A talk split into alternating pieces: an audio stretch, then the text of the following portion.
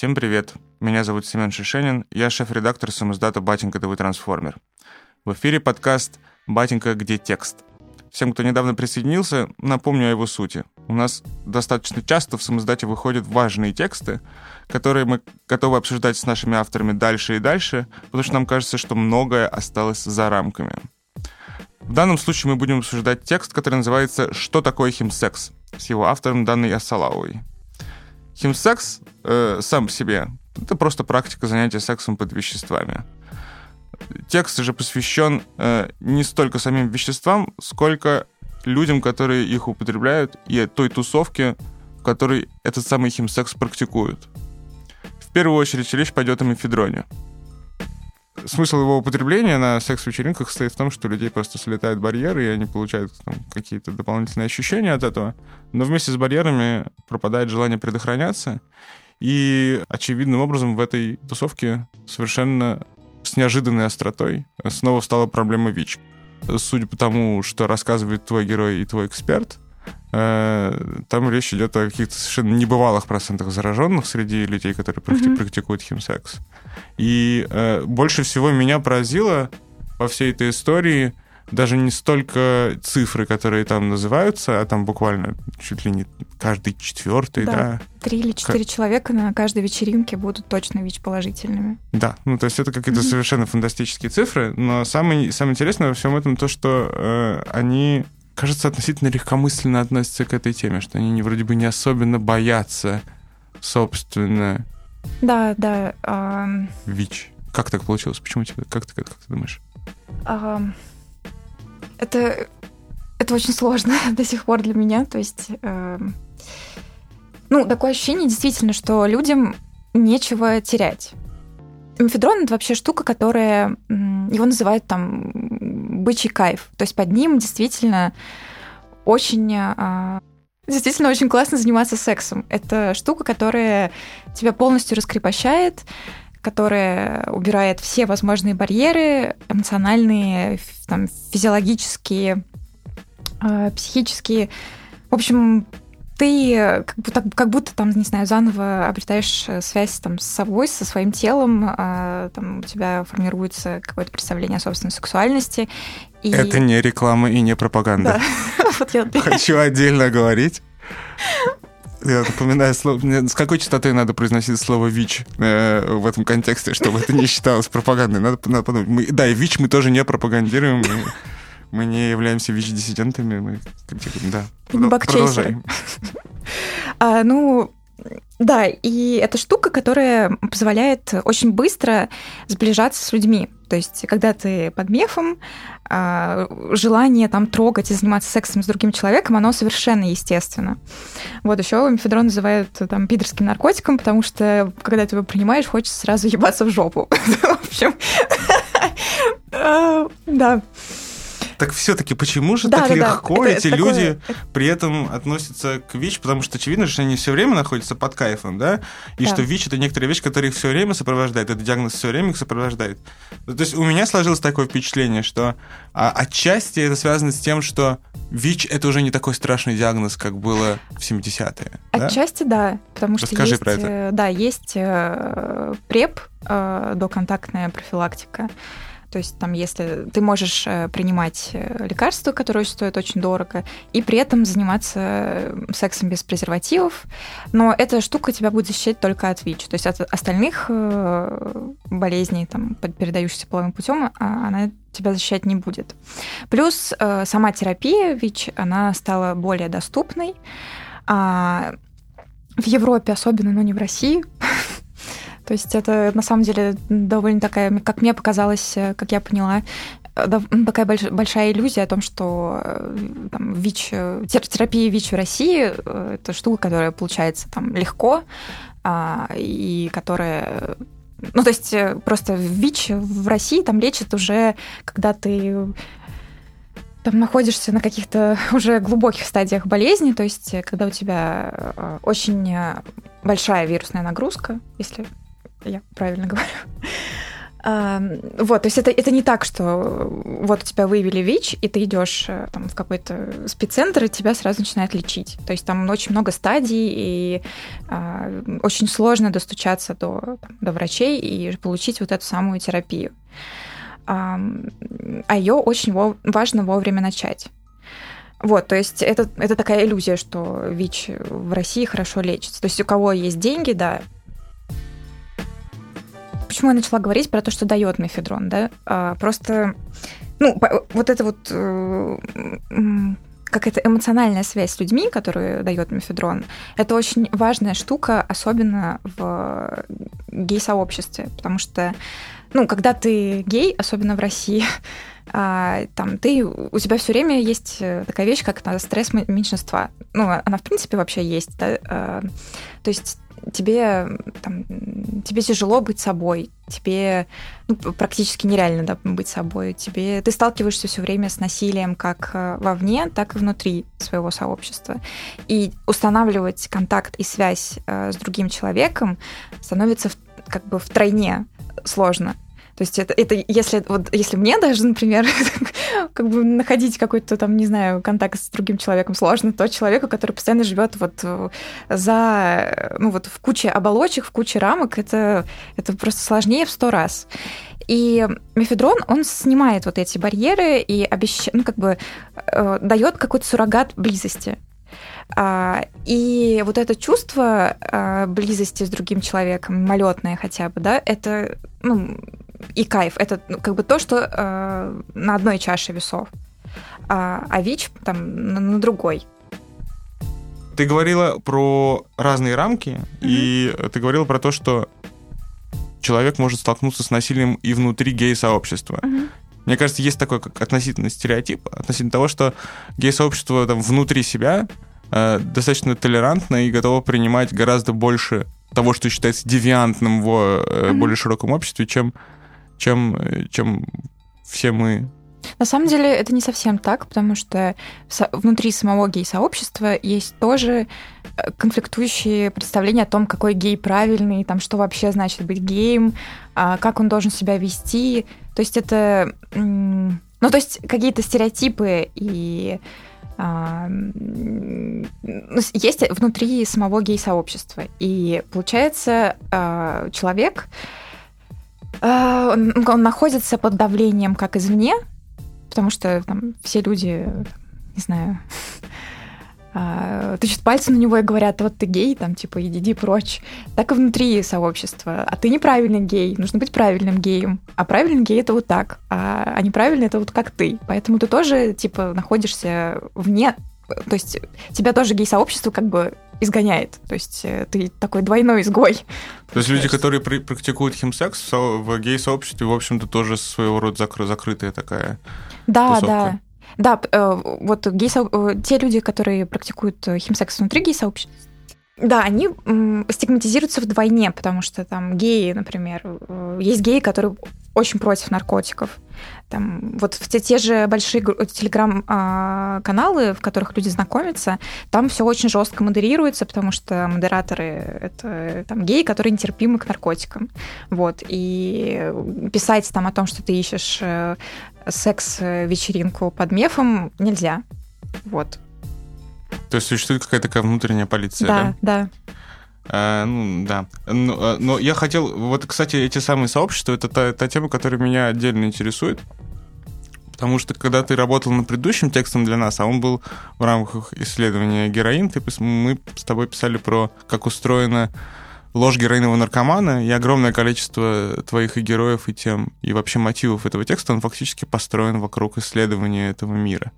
Насколько mm-hmm. я понимаю, по факту, в частности из-за того, что химсекс в гей-сообществе это такая тема сразу за двумя печатями, э, она не обсуждается вообще никак у нас в широком публичном поле, а обсуждается и как-то освещается только в мире разнообразных наркопабликов и э, там, которые на, и, на, на, на, и в наркоканалах э, в телеге. Ты можешь рассказать как-то про этот мир? Потому что, мне кажется, не все знают вообще о том, э, что такое явление существует, и это свое собственное информационное поле. Да, это на самом деле жутко интересно. Короче, есть Просто, мне кажется, огромное количество нарко-телеграм-каналов и, соответственно, наркоблогеров, которые ведут эти телеграм-каналы, где они описывают свои там три припорты, описывают э, свою жизнь, э, там, не знаю, свое общение с другими людьми, про то, как их не понимают или, наоборот, понимают. Они общаются друг с другом, вот, э, админы этих каналов. Они скидывают реквизиты карты, чтобы им донатили. Там... То есть делается абсолютно публично. Да, да. Ну, то есть... Э, Что абсолютно поразительно, с одной стороны. С другой стороны, вот наша история с Тео э, многих шокировала тем, что, все, что она занималась употреблением наркотиков публично, а это совершенно в данном сообществе нормально. Ну, да, есть какие-то там предосторожности, э, там нельзя светить еблом и прочее, вот, но, но, но даже этого принципа многие не придерживаются. Мне кажется, такая тема, которую, которую ты затронул прям на входе, это то, что для тебя это проблема личная, и есть какая-то причина, по которой ты интересуешься миром наркоблогов, и вообще взялась за эту тему, и, и, и причина, по которой я тебе этот текст поручил. Да, в общем, э, у меня есть своя личная история, связанная с мефедроном.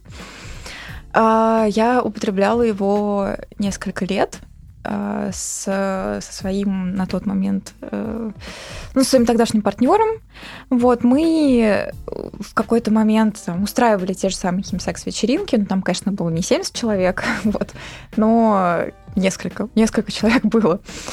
А, да, и, и ну, для меня это все началось э, там, на фоне большого стресса там, семейного, а, большого стресса там, учебы, я училась в этот момент. Вот, и я, ну, то есть, как бы я пришла к этому, на самом деле, ну, то есть, моя история в какой-то мере созвучна истории Алексея, потому что я пришла к этому тоже от ужасного одиночества, от ужасной депрессии, и как бы для меня это был повод окунуться там, с головой в какой-то другой мир и забыть все-все-все, что существует вне этого мира. А сколько тебе было лет тогда? А, сейчас. ну, это было годы, получается, лет пять назад. Да, сейчас мне было 20. Угу. Ты тогда еще училась в ВУЗе? Да, да, mm я училась в университете. Э, мне было очень тяжело учиться. Ну, потому что у меня была сложная семейная ситуация, связанная с домашним насилием. И я хотела всеми способами как бы избежать этого и ну и нашла способ э, вот в наркоте и влюбленности, которые очень тесно переплелись и в общем образовали такой вакуум, в котором я очень долго жила, вот и пыталась из него выйти. Ты мне когда-то присылал короткий текст, а, да. в котором несколько в, довольно ярко описана э, эта история, и там есть этот эта метафора, которую ты описываешь, что это как такой мыльный пузырь. Да, да. Мы, ну то есть мы очень долго вот с моим тогдашним э, парнем очень долго жили, то есть типа от одного приема наркотиков до другого. То есть наша вся жизнь э, превратилась вот в такой марафон то, что мы там встречались каждые выходные, а, заказывали кучу мефедрона, каким-то образом вообще непонятным искали деньги, то есть там, ну, мы, конечно, ничего не крали, но мы зарабатывали, но все равно, то есть там что-то что-то займешь, что-то отдашь. Ну, в общем, какой-то постоянно был поток денег. И мы устраивали вот эти вечеринки. А, ну, большую часть мы проводили времени вдвоем. А, и там изучали все, что связано с сексом. А, это было в какой-то момент интересно, но потом это стало страшно. Почему? Потому что, ну, потому что когда ты так живешь, а, вся, вся твоя жизнь вовне, она сводится до минимума. Ты живешь вот только в одной квартире, в котором на кровати, на которой вы занимаетесь сексом. Все больше ты никуда не выходишь, и на самом деле ты живешь просто ожиданием этих, э, там, не знаю, этих суток э, на мефедроне, и все, остальная жизнь для тебя не существует. У тебя... То есть ты была в глубокой зависимости, да? Да, это была зависимость от отношений и от наркотиков тоже. То есть мы не кололись внутривенно, мы только нюхали, но э, ну, как бы это, это все равно накладывает отпечаток на всю твою жизнь. То есть я не могла нормально функционировать ни в одной другой сфере своей жизни. Это вот все только было заточено под вот эти встречи а, и мефедроновые марафоны. То есть функциональный мефедронщик, грубо говоря, это, как с твоей точки зрения, это возможно? Потому что мы, мы, мы исследовали самые разные вещи, мы с, с, с разными вещами сталкивались, пока изучали героин, и мы столкнулись там с целым сообществом людей, в одном небольшом российском городе, мы не будем его деанонимизировать, в котором человек 60 живет, живут и годами употребляют самые тяжелые наркотики, при этом работают у них семьи и все такое. Да. И как бы тут можно много, много, много что говорить, но это более-менее соответствует этому относительно техническому определению функциональный наркоман. Можно ли сказать про твою жизнь тогдашнюю? А, в какой-то степени да, э, потому что, ну, я старалась ходить в университет, э, правда, особых плодов это не приносило. А, там, ну, была дома, как-то была видима, там, встречалась с друзьями, а, там, кому-то даже рассказывала про это. Вот, но на самом деле это жизнь была, в которой ты ну, в которой для тебя вот есть что-то одно, не знаю, светлое, а вокруг все темнота. Ты не видишь, что, что за, за пределами вот этого мыльного пузыря. И ты вообще там не функционируешь, ты просто, ну, ты просто там существуешь, где-то, не знаю, где-то сидишь на парах, где-то общаешься с друзьями, но на самом деле ты весь целиком и полностью погружен вот в эти отношения, в наркотики и все, что связано там с, э, с вот этими вещами. А как это, как, как это закончилось? Э, в какой-то момент... Уцелела вообще. в какой-то момент мне просто стало страшно, потому что все твое общение сводится к наркоте. Вы обсуждаете постоянно наркотики, вы обсуждаете, э, как их достать, там, не знаю, всякие, не знаю, обсуждаете то, как их употребляют, там, всякую, про, про культуру употребления много разговариваете. Ну, то есть в каждый разговор вращается с, э, вокруг наркотиков. И в какой-то момент для меня это стало э, ну, то есть практически невыносимым, потому что ну, потому что я, с одной стороны, видела, там, что происходит с моим э, парнем, который не мог э, ничего писать, ничего делать без наркотиков. И я ну, в какой-то момент поняла, что я не хочу так жить, я хочу ну, не знаю, хочу... не хочу постоянно говорить о наркотиках и не хочу постоянно связывать свою жизнь только с ними. А, а, вот. И как бы процесс отказа нет, я, я не была какой-то... То есть зависимость от мефедрона — это психологическая зависимость, это, ага. не, это не зависимость э, физическая. То есть а, просто ну, в какой-то момент ты понимаешь, что ты хочешь э, там, чего-то другого, и ты не хочешь постоянно находиться вот в этом автономном совершенно мире, который ну, на самом деле, он очень себя отделяет от других людей, и найти контакт с другими людьми становится неимоверно сложно. То есть э, вроде бы мефедрон тебе дает возможность контактировать. Там, ну, вот у меня был близкий контакт мой парень, э, и мы там прекрасно понимали друг друга, общались и все-все-все. Э, но с другими людьми, то есть как бы и так раньше была пропасть, но как только ты там погружаешься в этот мир, эта пропасть становится еще больше и шире. Надеюсь. А, вот когда ты с Алексеем обсуждала, угу. это, разумеется, не настоящее его имя, э, но тем не менее будем его продолжать так называть. Когда ты с Алексеем как-то разговаривал на эту тему, у тебя было ощущение, что, э, что, что вы говорите о чем-то одном? Или все-таки у него его мир совсем другой? Потому что когда он говорит о своей зависимости, э, то, как он ее описывает, у меня даже не возникло в какой-то момент, как у редактора, наверное, это мой грех, не возникло даже вопроса, да, форми- есть, сформируется ли от мефедрона физиологическая зависимость. Потому что его зависимость и, и зависимость его образа жизни от мефедрона такова, что она фак- по факту уже почти не отличается от физи- физиологической. Настолько она глубока. Uh-huh. А, ну вот как тебе, как тебе кажется, ты когда ты с ним общалась, как ты вообще, э, как ты вообще переживала то, что он тебе сообщал в своей жизни? Потому что его опыт невероятно болезненный.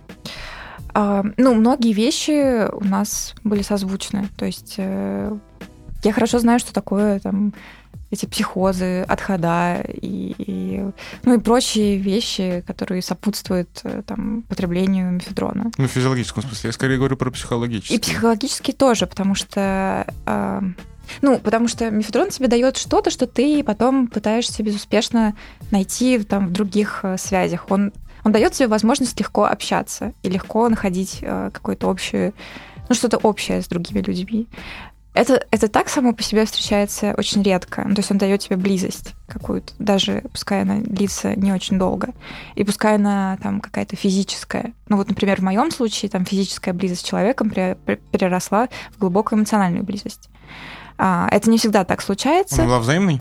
А, да, но с оговорками. ну, то есть... Э, ну, это сложный вопрос.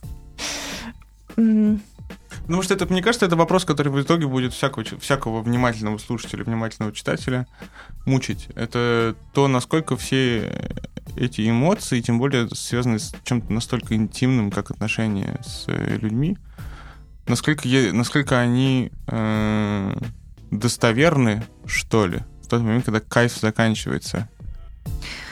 Um... В принципе, то есть, грубо говоря, если говорить на максимально нестигматизирующем языке. Возможно ли в принципе мефедроновые отношения? Нет. Почему? Ну, это однозначно нет, потому что это всегда э, ну, эта штука, которая, ну, не знаю, даже, даже близость, даже мимолетная, это всегда исчезает, это всегда wears off. Угу. Это просто, возможно, у меня только так получилось, что вот э, там наша какая-то близость и э, именно физическая близость э, под наркотиками, да, какая-то сексуальная связь превратилась в эмоциональную связь. И то там были свои проблемы, да, это не какая-то была безусловная любовь или там что-то такое, нет. Но это однозначно там была связь. Мы дружили, мы общались, там проводили кучу времени вместе, и там в какой-то момент, может быть, даже любили друг друга. Но но это случается очень редко. То есть мы в конечном итоге там расстались, и это было очевидно, что мы расстанемся. Это вообще отношения, которые были ну, просто изначально начались с секса, и в рамках него и они могли существовать. Угу. Как только мы стали, ну, по-разному относиться к наркотику, к мефедрону. А, там я попыталась уйти, там мой партнер э, остался с ним еще очень долго был с ним, как бы у нас э, и закончилась вот эта вот какая-то идиллия и понимание. Как тебе кажется, вот все-таки твой, твой опыт с мефедроном и тот опыт, который с которым столкнулся Алексей. Насколько он вообще меняет взгляды на жизнь и на людей? Очень сильно. Он очень... Э, он очень, э, ну, как бы отделяет тебя от других. То есть ты чувствуешь себя ужасно ну, в какое-то время там, да, я чувствовала себя ужасно неправильной и, и ужасно несчастной из-за того, что там у меня это было, и из-за того, что... Ну, просто, да, твоя жизнь делится на до и после, и как бы возвращаться в нормальную жизнь очень тяжело. Там вырываться из этой из, э, ну, из круга там, людей, с которыми ты что-то употреблял, с которыми ты постоянно разговаривал о наркотиках и прочее. Это все время, ну, как бы, эта тема все время себя сопровождает везде. И там мои, мои знакомые друзья очень по-разному к этому относятся. То есть э, там с кем-то я перестала общаться, в том числе из-за этого. А... Потому что они продолжили употреблять это нет? А... Или наоборот? Да, с одной стороны, да, а с другой да, стороны... Да, что? Я задал два вопроса. А, да, это был на первый. А, да, да, с, ну, там, с людьми, которые продолжают употреблять, а я уже не употребляю, и а, в том числе с людьми, которые узнали, что я употребляла, и перестали со мной общаться. Например, такое тоже было. Ну вот прошло уже какое-то время с тех пор, как это прекратилось. Угу. Это продолжает оказывать какой-то эффект для тебя на отношения с людьми?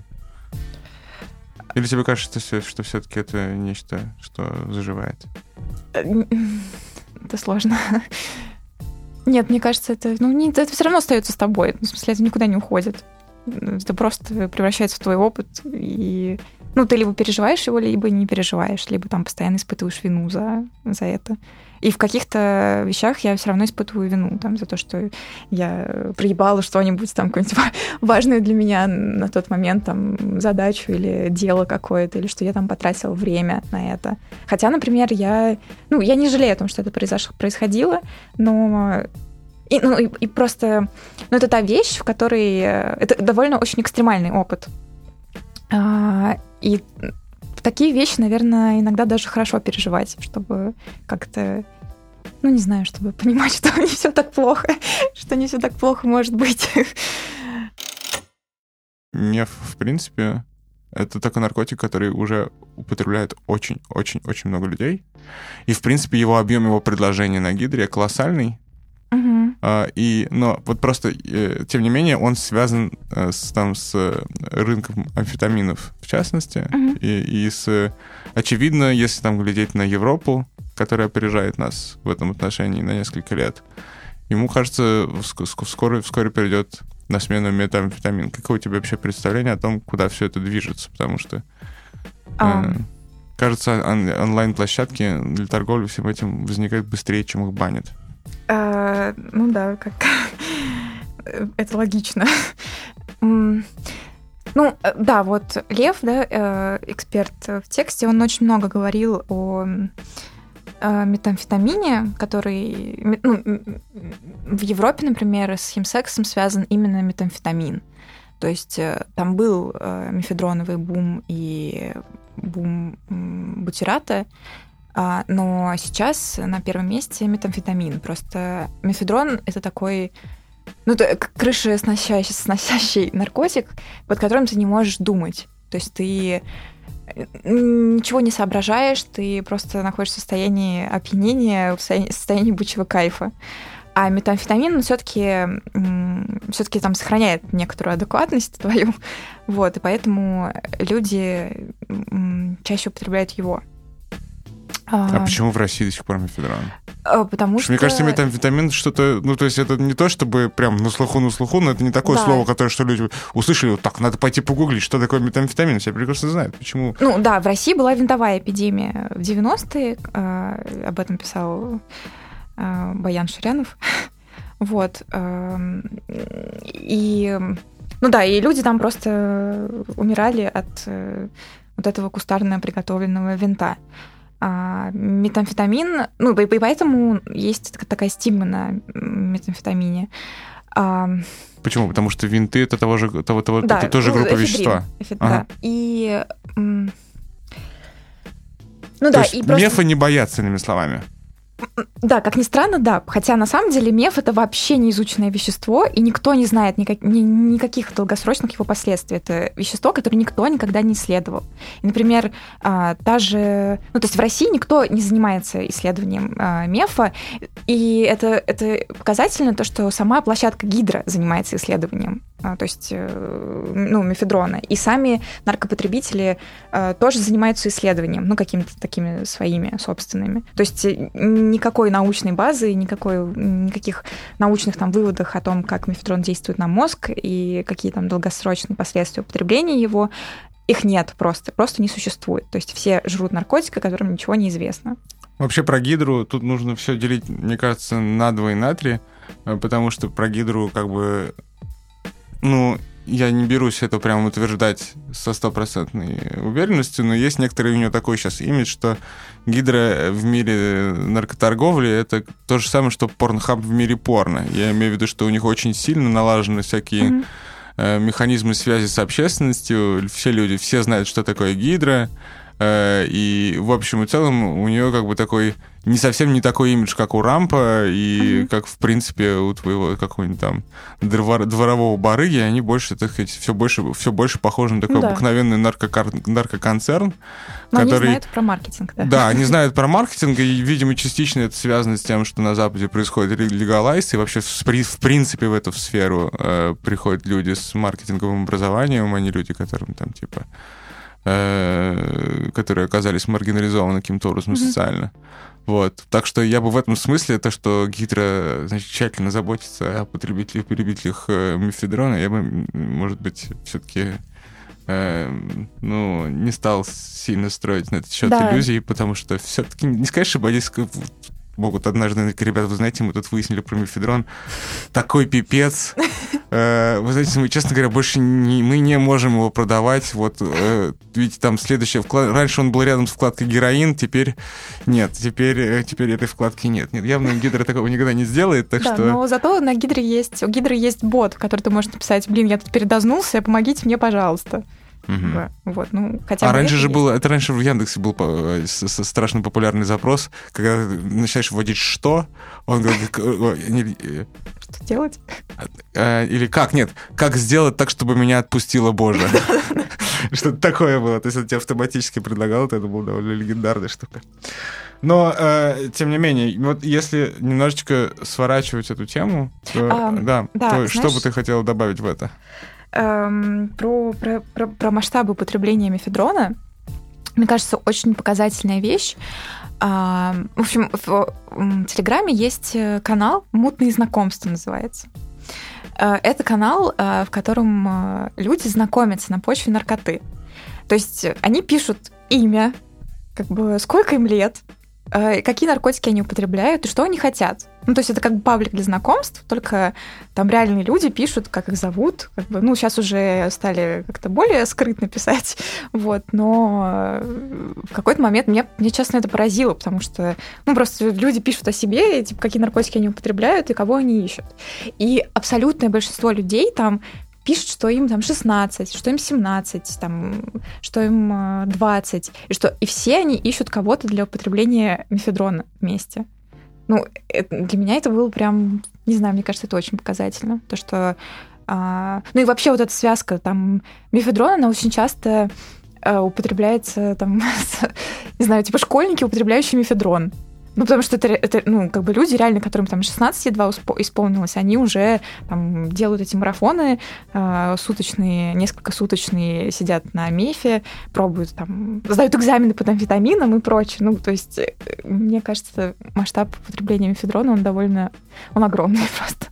Ну, это вообще в целом, мне кажется, есть такой просто грандиозный разрыв, который, э, с одной стороны, поколенческий, а с другой стороны, просто информационный, из-за того, что у нас полностью под полным баном находится, в принципе, тема наркотиков. Мы ну, просто да. не представляем себе реально, насколько более прошаренное в этом отношении молодое поколение, или наоборот, оно может быть вообще не прошаренное, но иметь полный доступ ко всем этим веществам э, в любых количествах. И, и э, в общем и целом, как бы эта проблема там, с ее негативными или нейтральными, или какими угодно последствиями в стране, где нет, нет даже метадоновой терапии для э, людей, зависимых от героина и опиатов, э, это, конечно, хорошим ничем не кончится. А, еще вот я, я, ну, как я читала, короче, эти наркоблоги, и интересная вещь это то, что формируется такая сетевая наркосубкультура. То есть ну вот это про осведомленность э, молодого поколения о наркотиках, там, она действительно гораздо выше, и это, это ну, внушает какой-то оптимизм э, и надежду, потому что ну, как бы, например, если ты наркоблогер, ну, как бы грешно не знать, что такое снижение вреда. Или там, а, и, ну, и, и это, это классно, потому что, например, когда я употребляла мефедрон, никто вообще ничего про это не знал. То есть э, там люди варили мефедрон у себя на дачах, в гаражах, и ни о каком снижении вреда, ни о каких там правильных дозировках, ни о каких приспособлениях для этих правильных дозировок. Никто вообще ничего не знал. Просто все чертили огромные жирные дороги. Говорят, ну вот ты пылесос, нюхай.